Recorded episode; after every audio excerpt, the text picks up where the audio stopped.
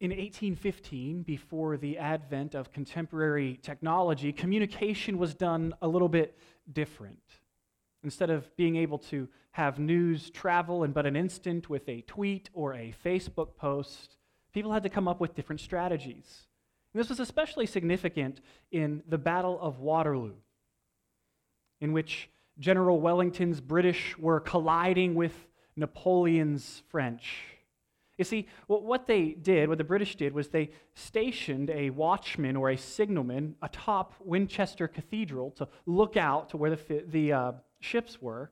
And the plan was that, that when the ships were returning, they would send him a signal of whether or not they had won or lost. He would then relay the message to somebody else of some distance away, who would relay the message to somebody else, who would then relay the message to somebody else until all of England knew the outcome of the battle.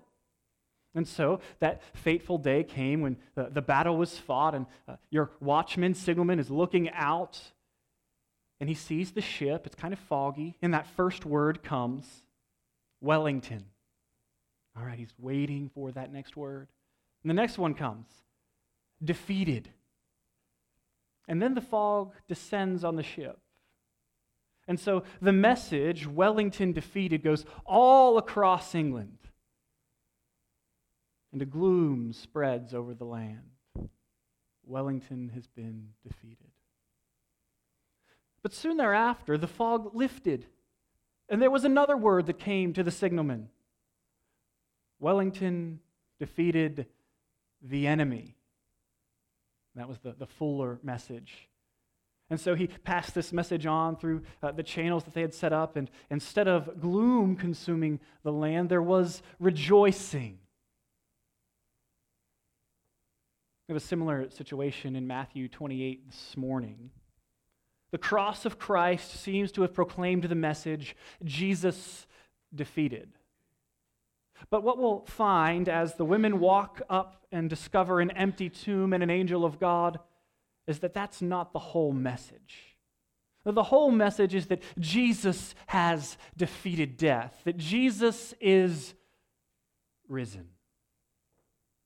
Our main idea this morning is going to be that Jesus is worthy of worship from all people.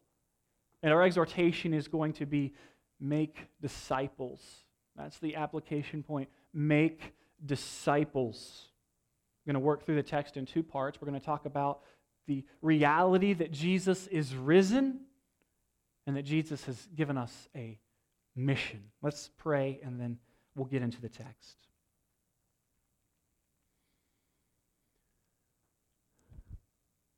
God, we are prodigals, each one of us, routinely sinning against you, routinely going once more after our heart's desires, even when they deviate from what your word tells us is best. Continually, we, we come back to you asking for forgiveness.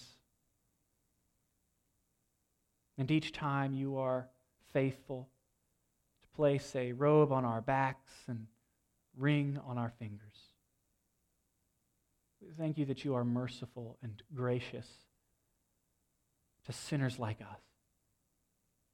Thank you that your mercy and your salvation isn't offered to really good people, but to repenting sinners who know all they need, all they have is Jesus. God, make Jesus the most vivid reality in our lives. Animate us with your Holy Spirit this morning. Make your word cause us to come alive again. Encourage your people. Help us to believe you, God. this we pray in Jesus' name. Amen. So, Matthew chapter 28, starting at verse 1. After the Sabbath, as the first day of the week was dawning, Mary Magdalene and the other Mary went to view the tomb. There was a violent earthquake because an angel of the Lord descended from heaven and approached the tomb. He rolled back the stone and was sitting on it. His appearance was like lightning, and his clothing was as white as snow. The guards were so shaken by fear of him that they became like dead men. The angel told the women, Don't be afraid, because I know you are looking for Jesus who was crucified. He is not here, for he has risen, just as he said. Come and see the place where he lay. Then go quickly and tell his disciples, He is risen from the dead, and indeed he is going ahead of you to Galilee. You will see him there. I have told you. So, departing quickly from the tomb with fear and great joy, the women ran to tell his disciples the news. Just then, Jesus met them and said, Greetings. They came up, took hold of his feet, and worshiped him. Then Jesus told them, Do not be afraid. Go and tell my brothers to leave for Galilee, and they will see me there. These women are not expecting a resurrection as they go to the tomb of Jesus. They expect a dead man. In fact, Mark's account tells us that they've got these anointing oils and these nice smelly things that make you smell good after you're dead. And they're discussing how they're going to roll away the stone so that they can go in and anoint Jesus' rotting and decaying body. But what they find as they go on their way, when they arrive at the tomb, is an angel and angels, we've talked about before, they're not cute and cuddly. They're pretty terrifying and scary in Scripture. This one has clothes that are like lightning. I mean, that's pretty intense. Really bleached. It's scary. And the angel immediately says, Hey, don't be afraid. I'm here for a reason. And the reason I'm here is to tell you that Jesus is not dead. He is risen. He is alive. See, I've rolled away the stone so that you can see for yourselves. Did y'all ever notice that? That the reason the stone is rolled away from the tomb is not so Jesus can get out, but so that the women can get in and see that he gone, that nobody's there. Angel shows up to let these women know the truth that God is at work. That's when angels show up in Scripture because God's at work. God has been at work. Jesus is alive, and to tell them to take this message to Jesus' disciples. And so these women who were not expecting a resurrection, they're not really sure how to react, and they go away in obedience, kind of afraid, but that fear is also mixed with joy. And just as they're trying to wrap their brains around this to go and tell the disciples, Jesus himself shows up. And he's just like, hey, what's up? And they take hold of his feet and they worship him. And this is not insignificant.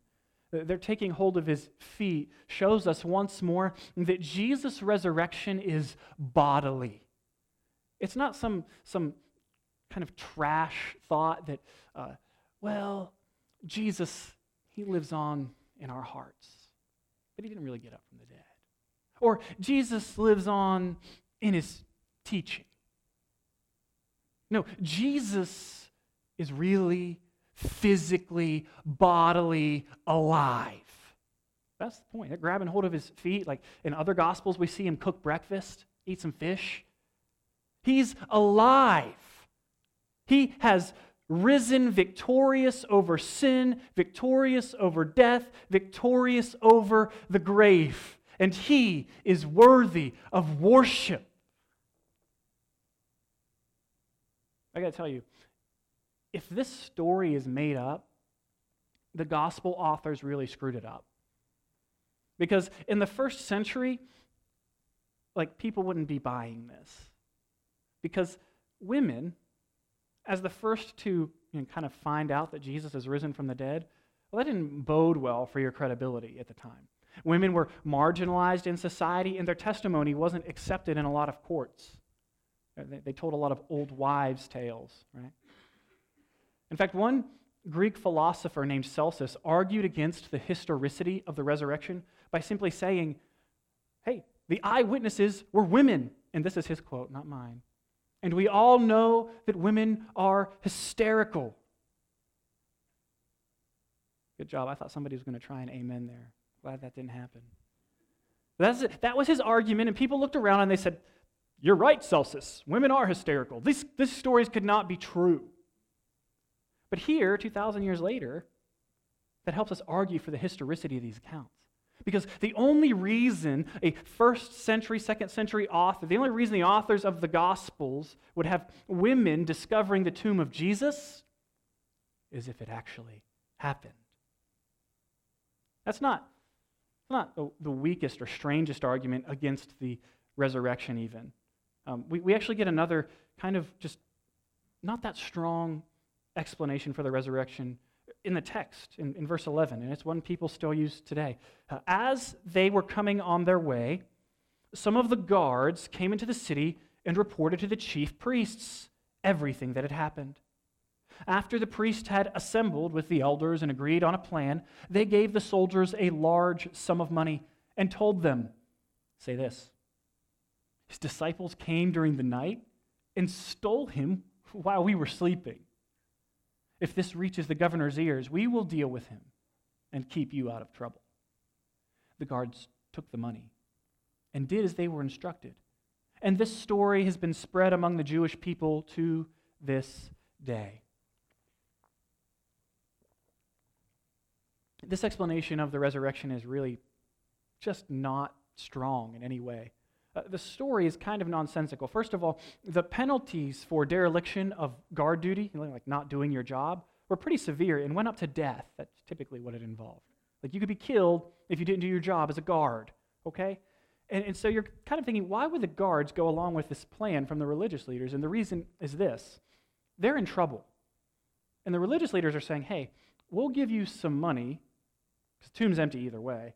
We'll give you some money to say this is why the tomb is empty and we'll vouch for you if this news gets to your superiors.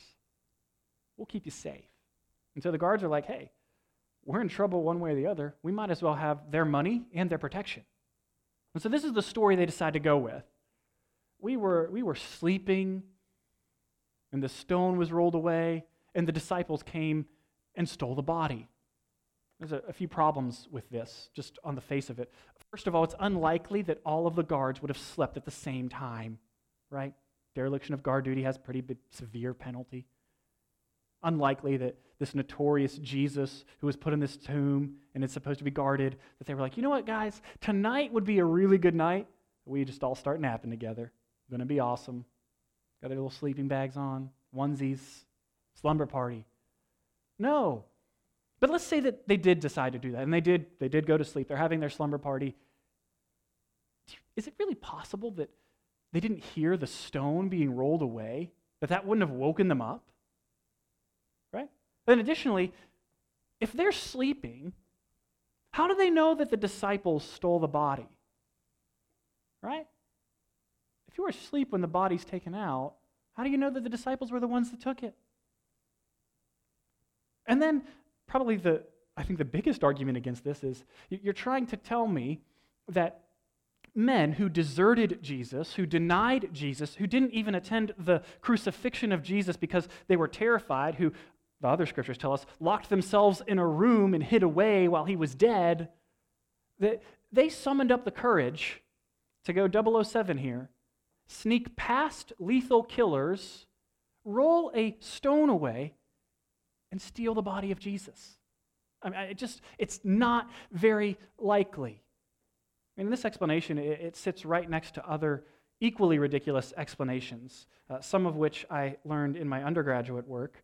Uh, but one, and I shared it with you last week, the most popular one is the swoon theory. R- remember, this is the idea that uh, Jesus was not dead on the cross, that he was misdiagnosed by those professional killers. They were like nails in his hands and his feet, spear in his side, not dead, just, you know, low, low heart rate. And when they laid him in the tomb, uh, the coolness of the tomb revived him. And then he rolled the stone away himself and ran the seven or so miles to his disciples and presented himself alive. and resurrected in good health somehow, even though the wounds were still there. Not, not a great theory. Uh, another one is uh, the mass hallucination theory that everybody just imagined seeing the resurrected Jesus together at once. Remember, Paul tells us he's appeared to 500 people. He appears for uh, a period of time after his resurrection to all kinds of people in all kinds of places. And so everybody just hallucinated this together at once, which would be an event that's unprecedented in history and not repeated since.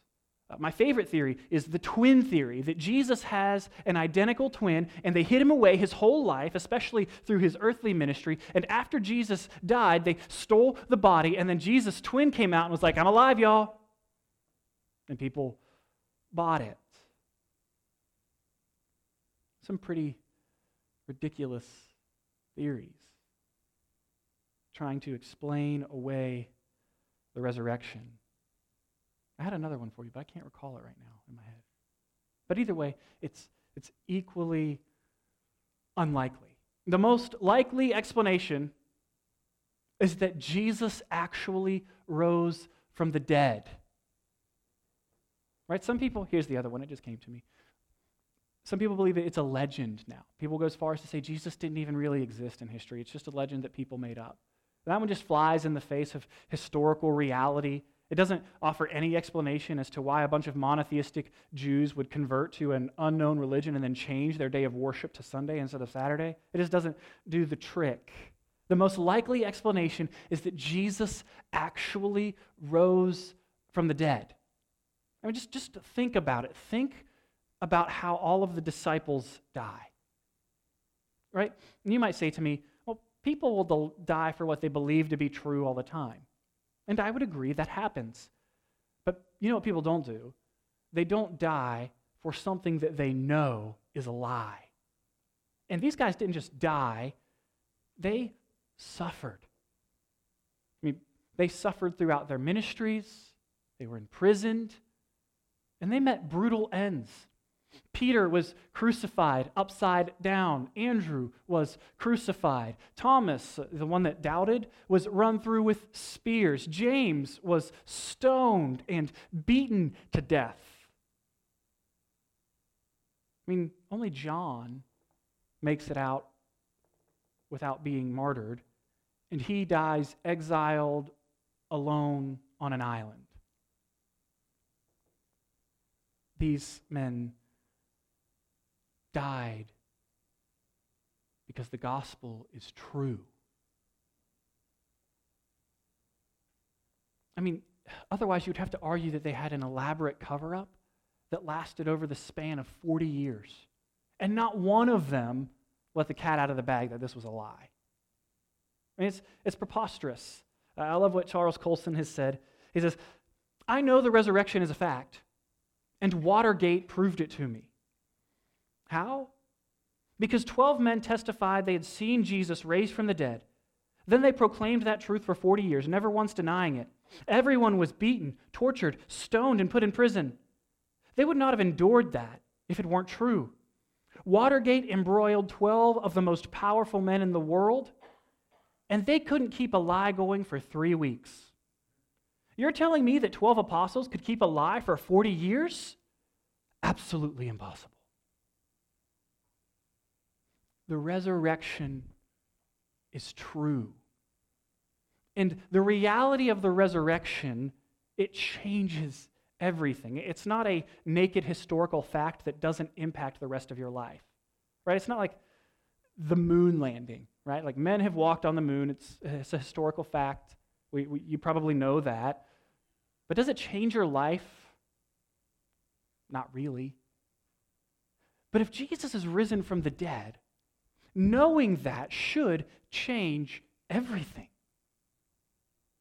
If Jesus is really risen from the dead, it means he was who he said he was God in the flesh. If Jesus is risen from the dead, it means that rebel sinners like you and I can have peace with God. If Jesus is risen from the dead, it means that death is not the final word. If Jesus is risen from the dead, it means that he is worthy of our worship. If he's risen from the dead, it means he's worthy of our whole lives. If he's risen from the dead, he is worthy of your praise. If Jesus is risen from the dead, he is worthy to be honored as God, not just by you and me, but by all peoples everywhere. The truth of the resurrection must change you entirely or it won't matter to you at all. You can't have Jesus on the margins of your lives. Just, I'll take a little God, little religion, and, and make myself a, a better person. If you take a little bit of Jesus Christ, you will get none of him. You must have all of him. This truth must change your whole life because he requires submission to his lordship. He calls for disciples, not decisions. Jesus, he, he doesn't care how many of you, how many people in the world intellectually assent to the resurrection and say it happened.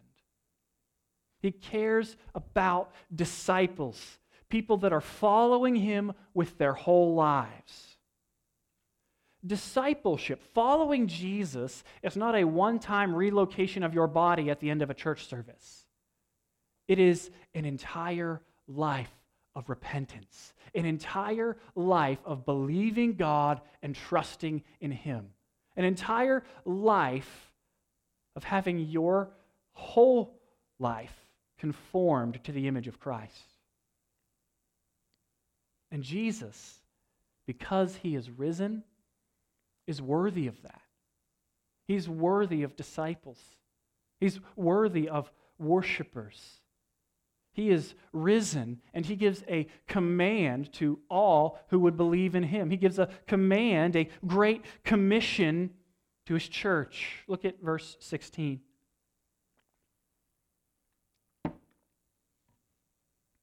The eleven disciples traveled to Galilee to the mountain where Jesus had directed them.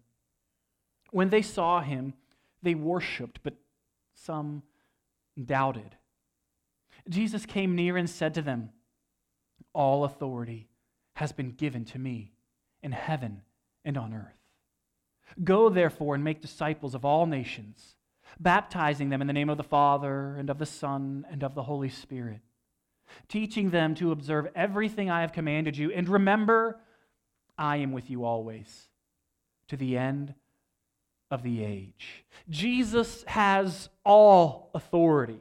He has authority over the sun and moon and stars. He has authority over every breeze and blade of grass. He has authority over the birds in the trees, of the deer in the forests. He has authority over people not yet born. He has authority over every molecule in the world. He has authority over the skies and the seas and everything in between and beyond. He is entirely authoritative. He is supreme in his lordship over everything. He has that kind of authority. And when someone with that kind of authority commissions you to do something, you do it. And you can do it with confidence, especially in the case of Jesus, because not only does he have the authority to give us a commission to make disciples, but he says he will be with us. He will be with us. He gives us a mission, and then he goes on that mission with us so that we can have confidence. Imagine with me uh, that I tell you, I'm called to North Korea. I just want to I want to go over there, and, and I think Pyongyang's the capital. Maybe it's not. Not great at geography, but I'm going to go there, and I'm just going to walk around and pray for a little while. And North Korea is uh, it's in the top five. I can't remember where it ranked this year, but it's one of the places that persecutes Christians the most puts you in work camps, tortures you, usually kills you. Uh, having a Bible is a capital offense. And so I'm going there. I tell you, you know, it's kind of on my bucket list. I'm going to go there and I'm just going to pray for a couple weeks. You know, like you're crazy. So I go to North Korea and, and I do my prayer thing. And then I come back and I tell you, listen, I, it was awesome. I, I'm going to go, I'm going to go back again. And this time I'm not just going to pray in the capital. This time I'm going to preach through a translator and I want you to come with me and to pass out Bibles. And most of y'all are going, You're out of your mind. That's not happening. Not, not trying to die. But imagine I sweetened the pot a little bit and I said, Well, but what I haven't told you is that while I was over there last time, I met with Kim Jong un, and uh, we hit it off. Uh, we both like Dennis Rodman and basketball, and so we've actually kind of become friends. And he told me that this is cool, that he, uh, it's, he's okay with us passing out Bibles and preaching the gospel. And you're like, well, I'm, I'm still not really sure about that. But then I tell you, look, he even said he's going to come with us. The supreme leader of North Korea, who, who controls everything there, is going to come with us and, and let us do this. You look at the trip a little bit differently. Because his presence ensures the success of the mission. Friends, Jesus Christ is the real supreme leader of every country, of, of every nation, of every people group. He has authority that Kim Jong un isn't even capable of dreaming about. This is the one who has sent us on a mission, and this is the one who goes with us. The creator and sustainer of the universe. The one who is risen from the dead and promised us a resurrection like his. The one who went into death and conquered it so that those who have faith in him can live. He has authority and He has sent us to make His victory over death, His lordship, His authority known. To make His name known by making disciples. That's the only command in these verses is to make disciples. There are three participles go, baptizing, and teaching in your English translation. And really, the sense is to go make disciples, be about the business of making disciples. And this is how you will do it by baptizing and teaching. Baptizing here is a synecdoche or a catch all term for the entire conversion experience. And so it's, it's like shorthand. Instead of saying um, in full, like teaching them, or go therefore, preaching to them the gospel, and as their hearts are regenerated and they repent from their sins and begin to follow Jesus, and then go into the waters of baptism, which symbolize their union with Jesus and his death, and their union with him in his resurrection, and their uh, leaving of the world and entering into the family of God. Instead of putting all that there, he just says, baptizing. Baptism is a symbol for the gospel in its entirety.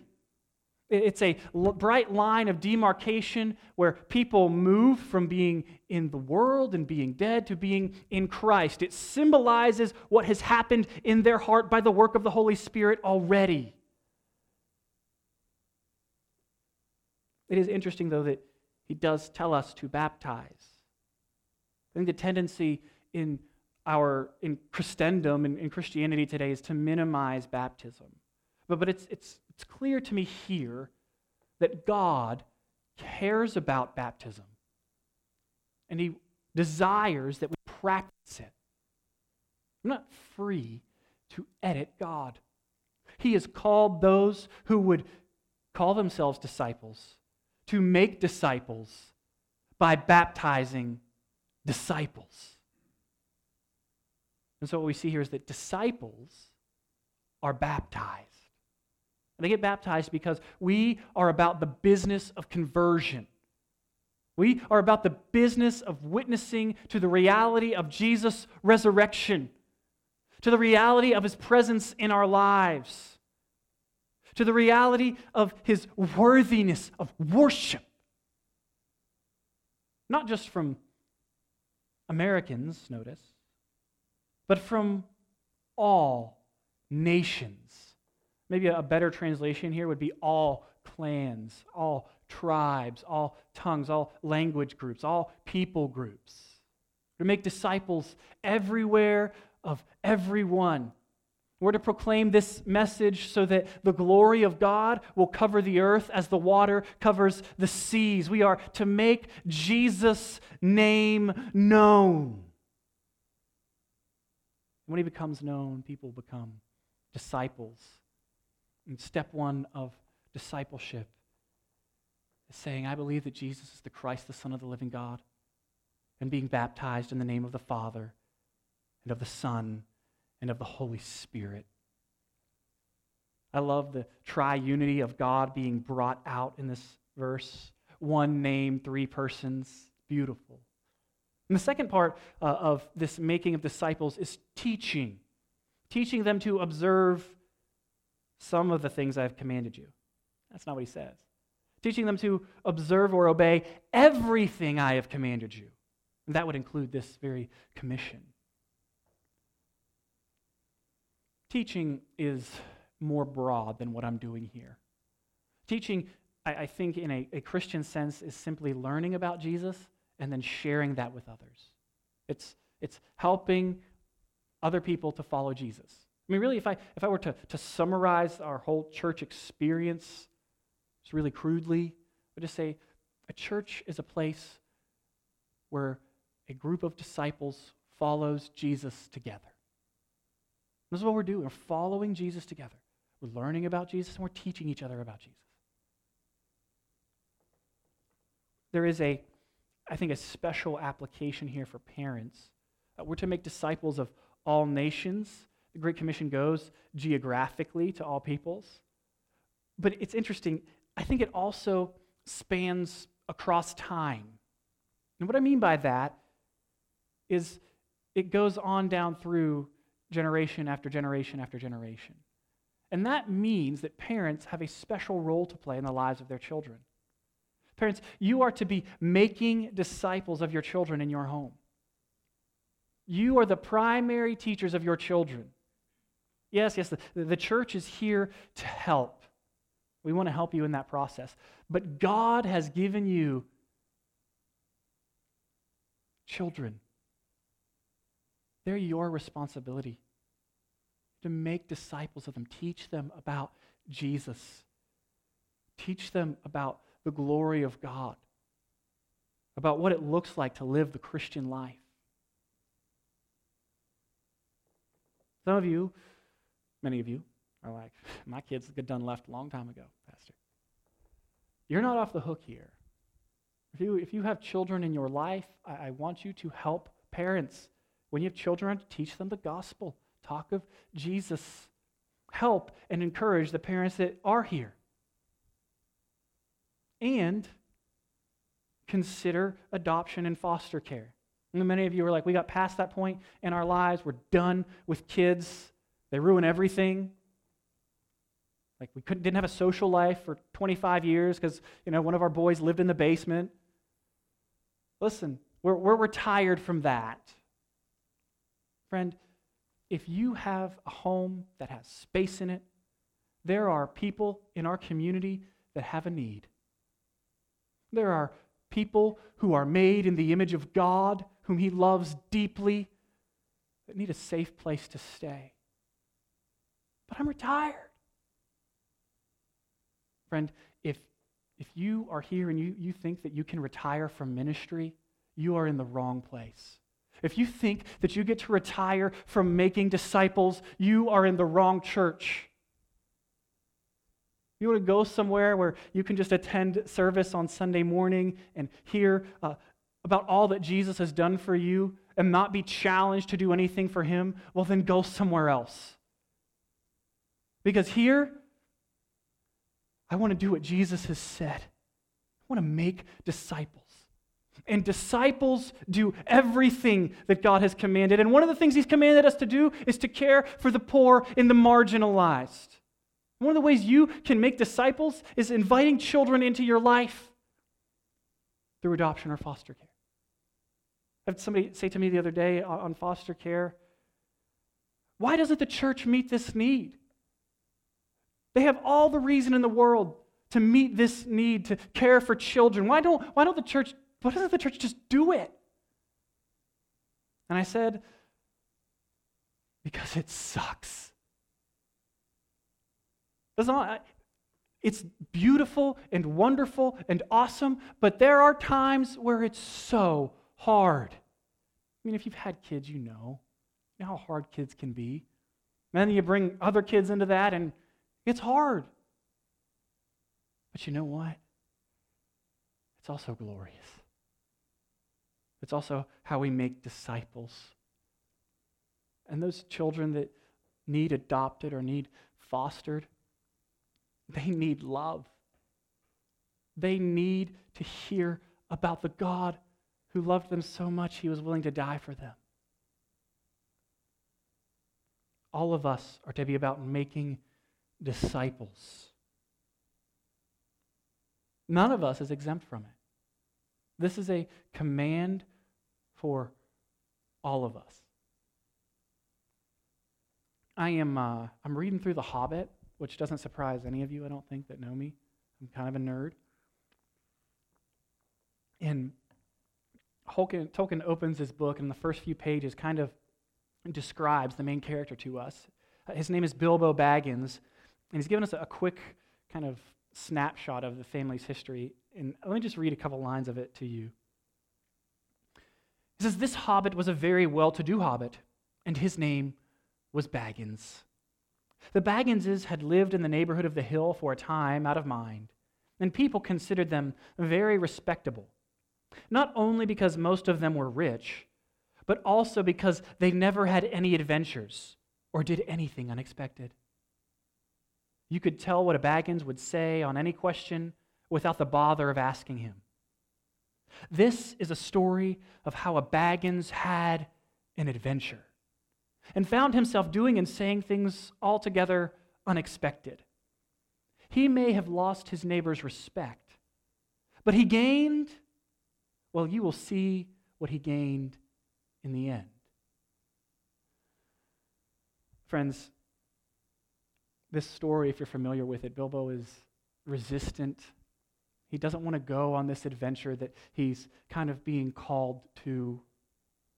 And yet, over and over again, the, the wizard Gandalf tells him, I know you're a tiny hobbit, but you have a big role to play in this adventure.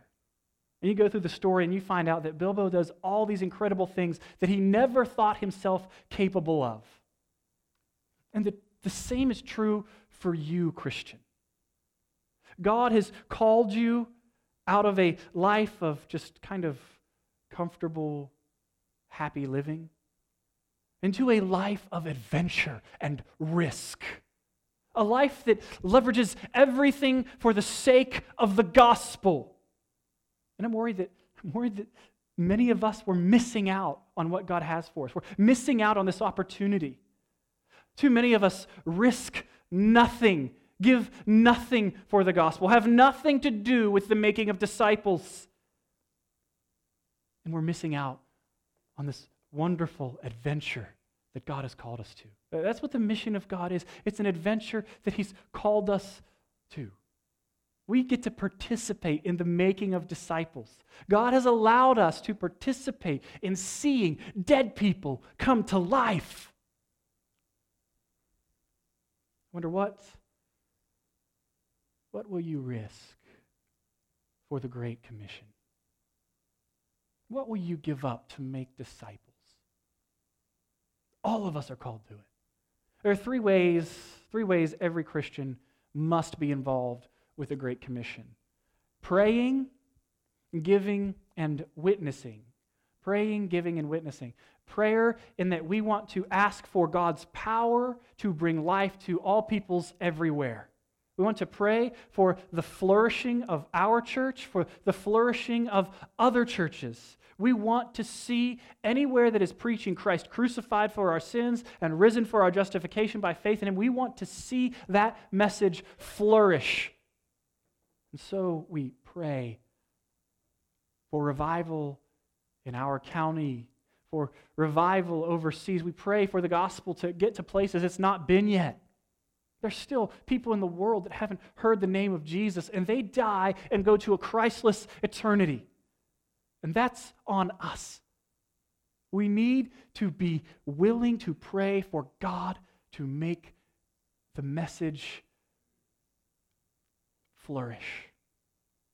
A good way to do that, I, have suggested to you before, is a book, Operation World. You can download the app, Operation World. It gives you a country to pray for each day. And it tells you specific needs the country has. Like, hey, they need to raise up leaders, or this country has a lot of false teaching in it. And it tells you how to pray. So pray for other countries. Pray for our country. Pray for our county. Pray for other churches. Pray for our church.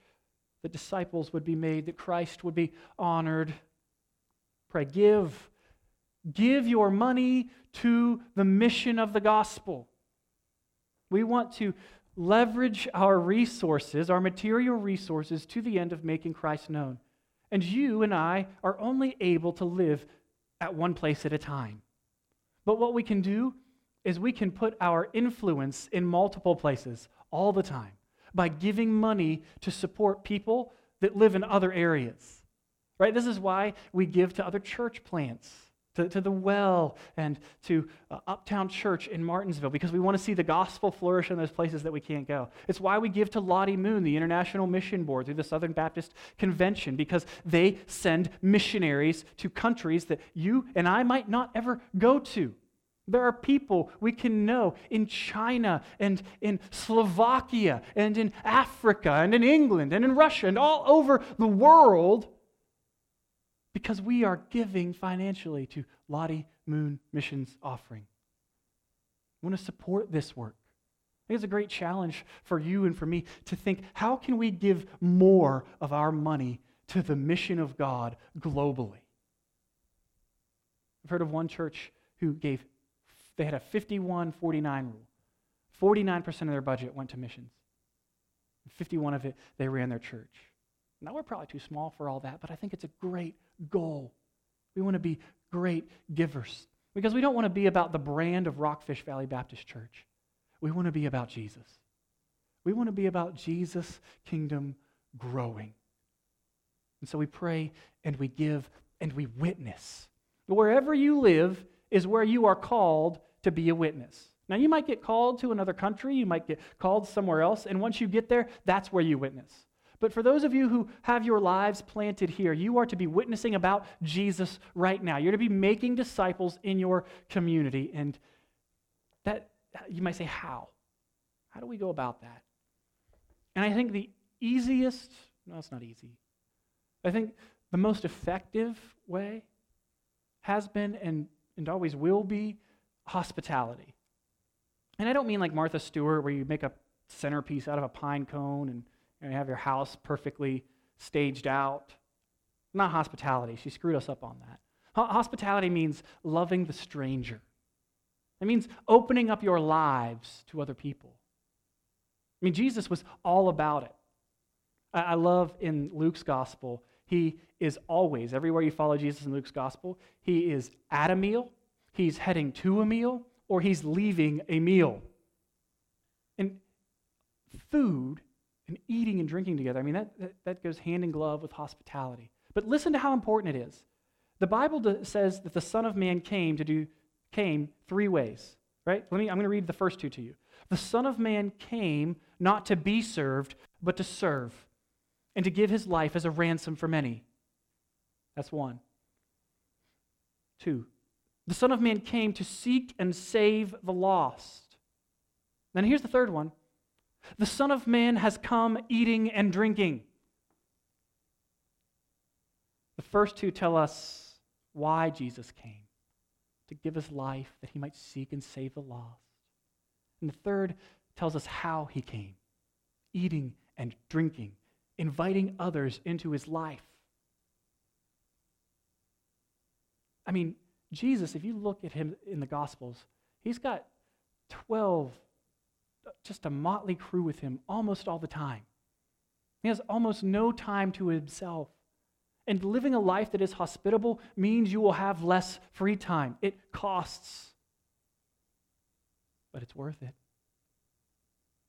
Eating together is important. Meals are social occasions that God has built into life. You got to eat. And so you might as well do it with somebody else as often as possible. I mean, if you, if you will just take two or three meals a week and resolve to eat them with other people, you will build the church and be participating in the mission of God. I mean, if, you really want to see the world change, have people over for dinner. Put a spread out in front of them the best you can. Treat them like kings and queens. And enjoy that evening to the max. Watch the barriers break down. Watch friends be made.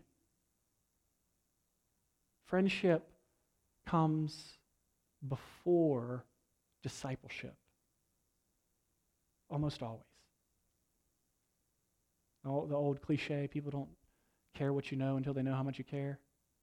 Did I say that right? I think. They want to know that you love them. Show people the love of God.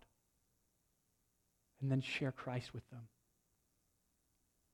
Hospitality is important. I mean, you know this just the way you live your life. How do you build relationship with your family? Well, on Thanksgiving, we eat together. Christmas, oh, we, we eat together. Easter, we, we eat together. Relationship is forged around the table. Eat with people. Invite people to your home. Accept invitations to eat. Sadly, hospitality has become such a lost art. It's crucial to disciple making. Some of you are going, I'm just too busy for that. Too busy. If you are too busy for the Great Commission, then you need to change something. If it's your job, you need to change your job. If your job impedes you from obeying God and attending worship and in fulfilling the Great Commission, change your job. If you need to change your calendar, change your calendar. Whatever it is that is keeping you from following Jesus, it has to go. Maybe, maybe it means saying no to things. Let me, let me free you to say no, not just to drugs, but to Bible studies. I would, a thousand times over, have you have someone over to your house for a meal each week than you attend four or five Bible studies that week. Like, it's great to get to know God. It's great to study the Bible. And I, and I want you to walk with God. But God doesn't just want us to study the playbook, He wants us to get in the game. And too many of us have been standing on the sidelines, doing nothing, and expecting the church to grow and to flourish. God has called us to make disciples. He's called you to make disciples. He's called you to pray. He's called you to give. He's called you to witness. And hey, you want a tip on how to do that right away, real easy? Have people to your house. Is there somebody in just in our church that you can build relationship this week by having over to your home? Is there a non-Christian in your cell phone that you could call up after church and ask to get coffee with? That's how it starts. We want to be about making disciples. What, what does the next step for you look like? What does the next step in your discipleship, your following of Jesus, look like?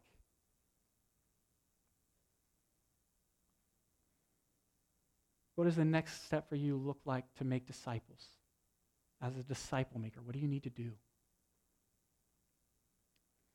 Jesus has empowered us to do this.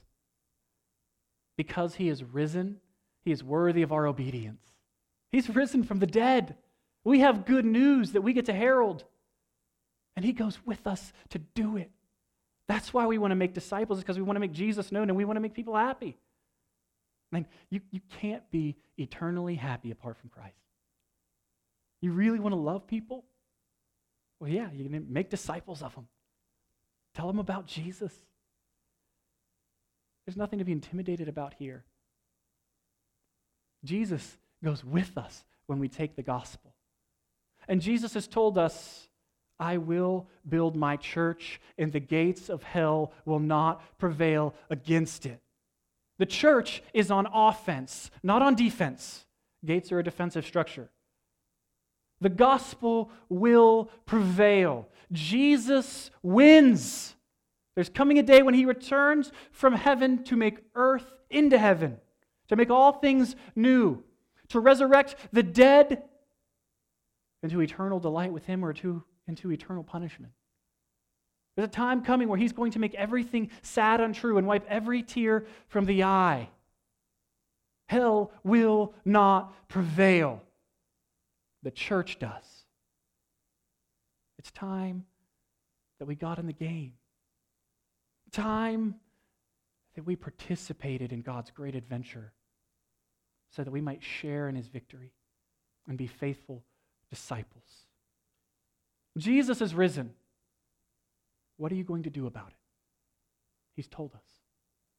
Go make disciples of all nations, baptizing them in the name of the Father and of the Son and of the Holy Spirit, and teaching them to observe everything I have commanded you.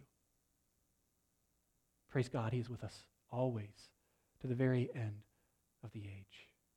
Let's pray.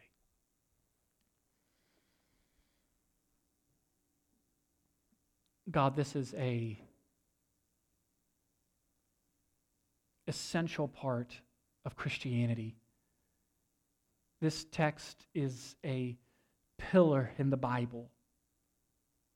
All of us believe or know Jesus because this text is in Scripture, because someone obeyed it and brought the gospel to us so that we could hear and believe. Someone put a Bible in our hands so that we could read and come to faith. God, we thank you for your graciousness and making yourself known to us. We ask that you would make us just as gracious, just as obedient in taking your word to others. Help us to love people that are made in your image, but are separated from you because of their sin.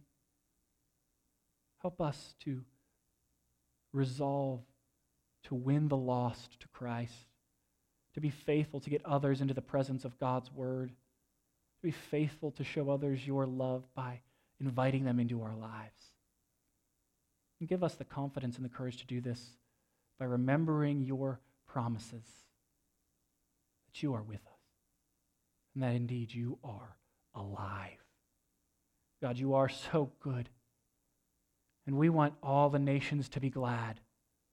We want all people to be glad. We want all people to know the true and deep joy, the joy that doesn't ever go out, the joy that's beyond the walls of this world, the joy that can only be known when Jesus is. Make Jesus known in us and help us to know him more deeply. It's in his name that we pray.